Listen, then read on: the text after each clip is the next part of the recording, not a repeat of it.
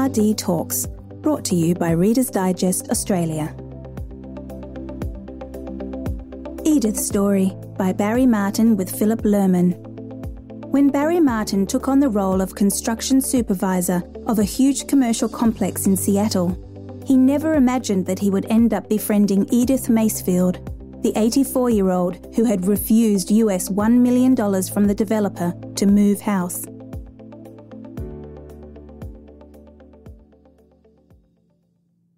I was nervous that first day on the job, walking up to her house. I'd heard so much already. The developers had bought every piece of a block to build on, except for this one ramshackle house, so they were having to build around it. If anyone tried to talk to her, she was more likely to bite their head off than give them the time of day. Edith was tending to her garden when I walked up to her and introduced myself. "Miss Macefield, I just wanted to let you know that we're going to be making a lot of noise and mess, so if you need anything or have any problems, here's my number."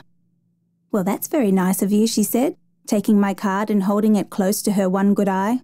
"I'm glad to have you here. It'll be nice to have company." Edith's gate was just twelve metres away from my trailer, so whenever I saw her outside, I found myself wandering over for a chat.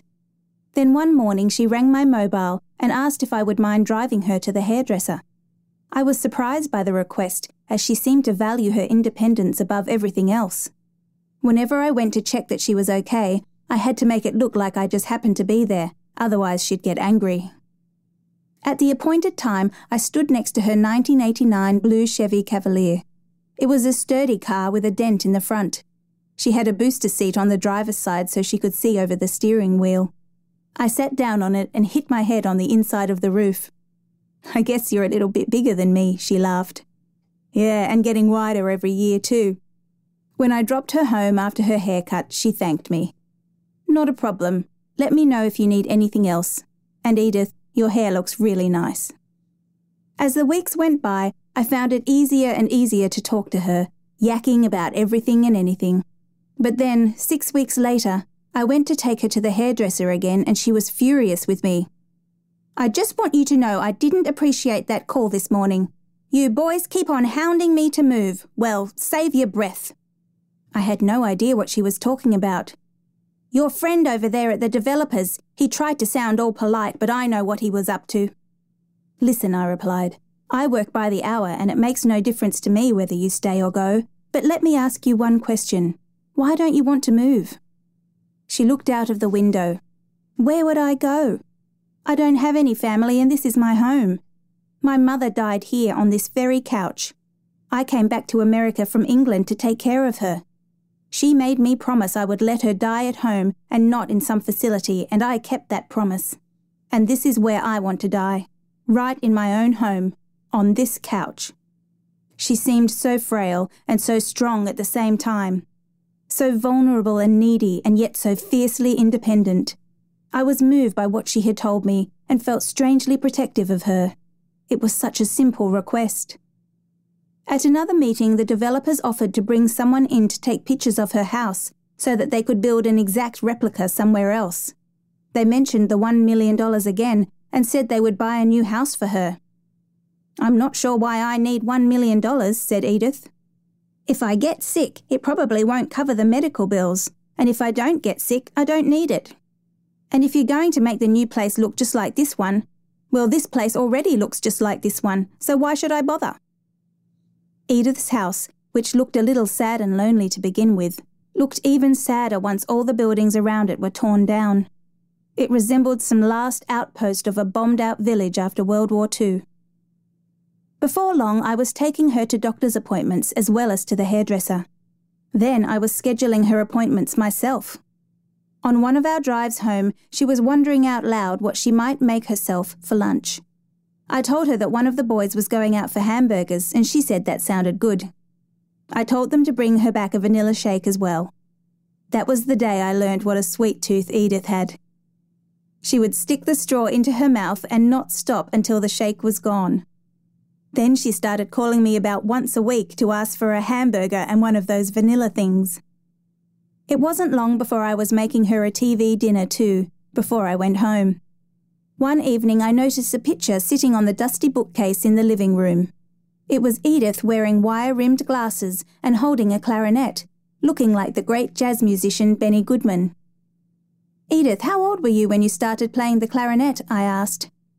"My cousin Benny gave me one of his old clarinets. That's how it started."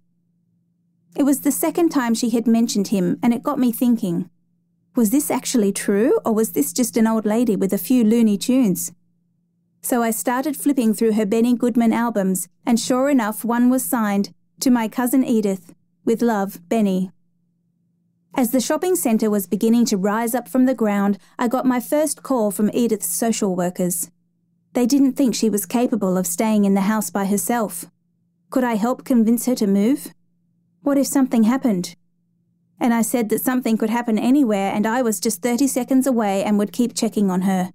"Well, if something goes wrong, you're going to be responsible," they told me. At that point, something welled up in me.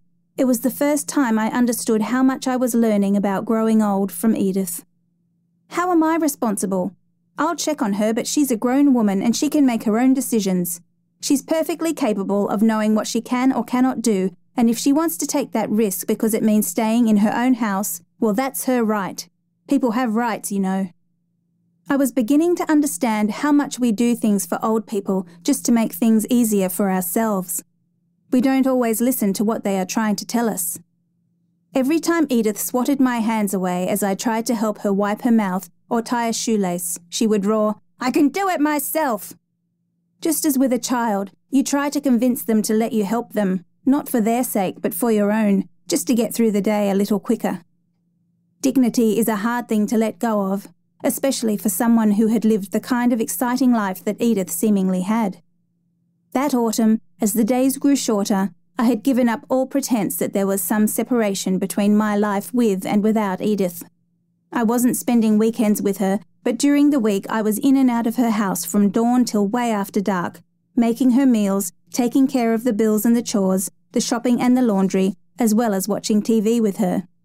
On the days when I'd make it home before dark, more often than not Edith would call me with some problem, some excuse to make me drive back.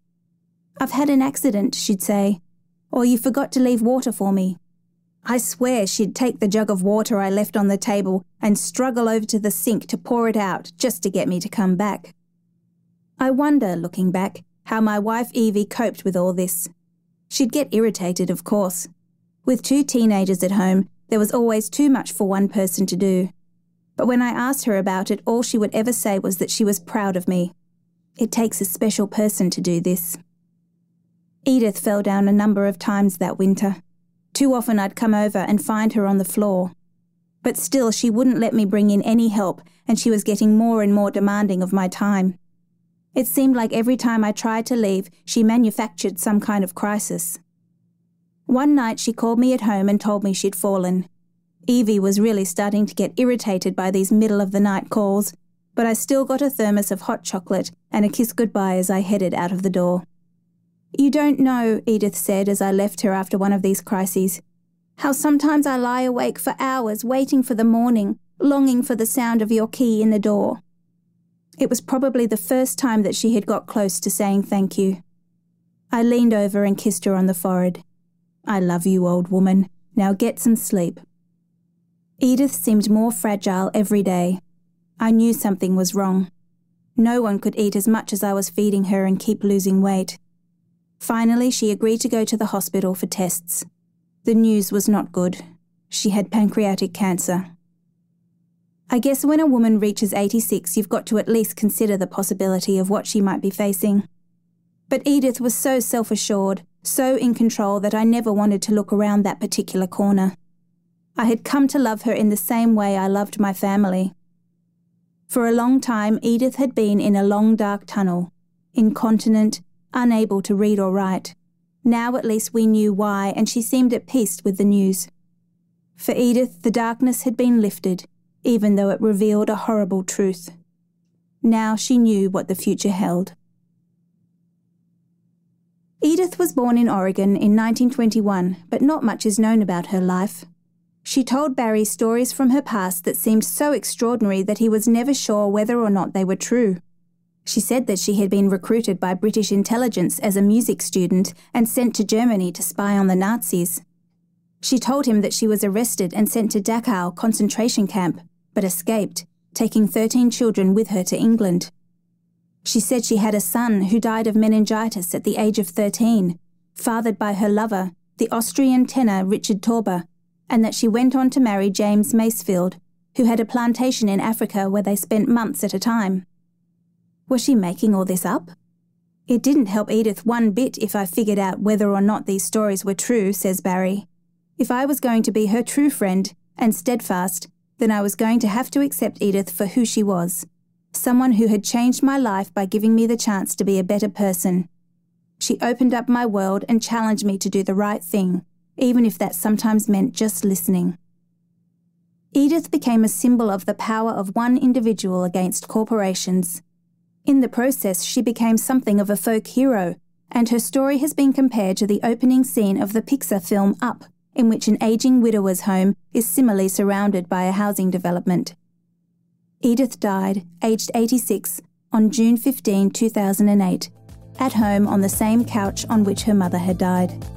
She left her house to Barry and his family.